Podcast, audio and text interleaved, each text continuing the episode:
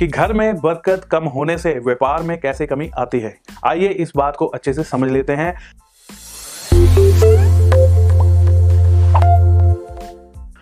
आप सभी लोगों को मैं एक और उदाहरण देता हूँ, इसके पीछे बहुत अच्छा एक लॉजिक देता हूँ। महाभारत तो सभी लोगों ने देखी होगी ना कि महाभारत आपने देखी हुई है।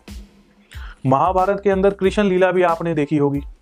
तो कृष्ण जी की जो माता जी है और उस समय में उन्होंने इतना अच्छा मैसेज दिया है कृष्ण जी ने कि उनकी माता जी जो है वो 24 घंटे अपनी रसोई पे ताला लगा के रखती थी कि कृष्ण जी आकर जो है वो वहाँ पे हंडिया टंगी होती थी।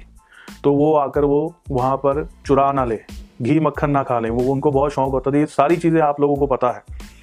तो ये मैसेज है एक बहुत बड़ा, वहाँ से मिल रहा हमें। तो इस चीज़ को आप फॉलो कीजिए, इस चीज़ को आप देख कर चलिए और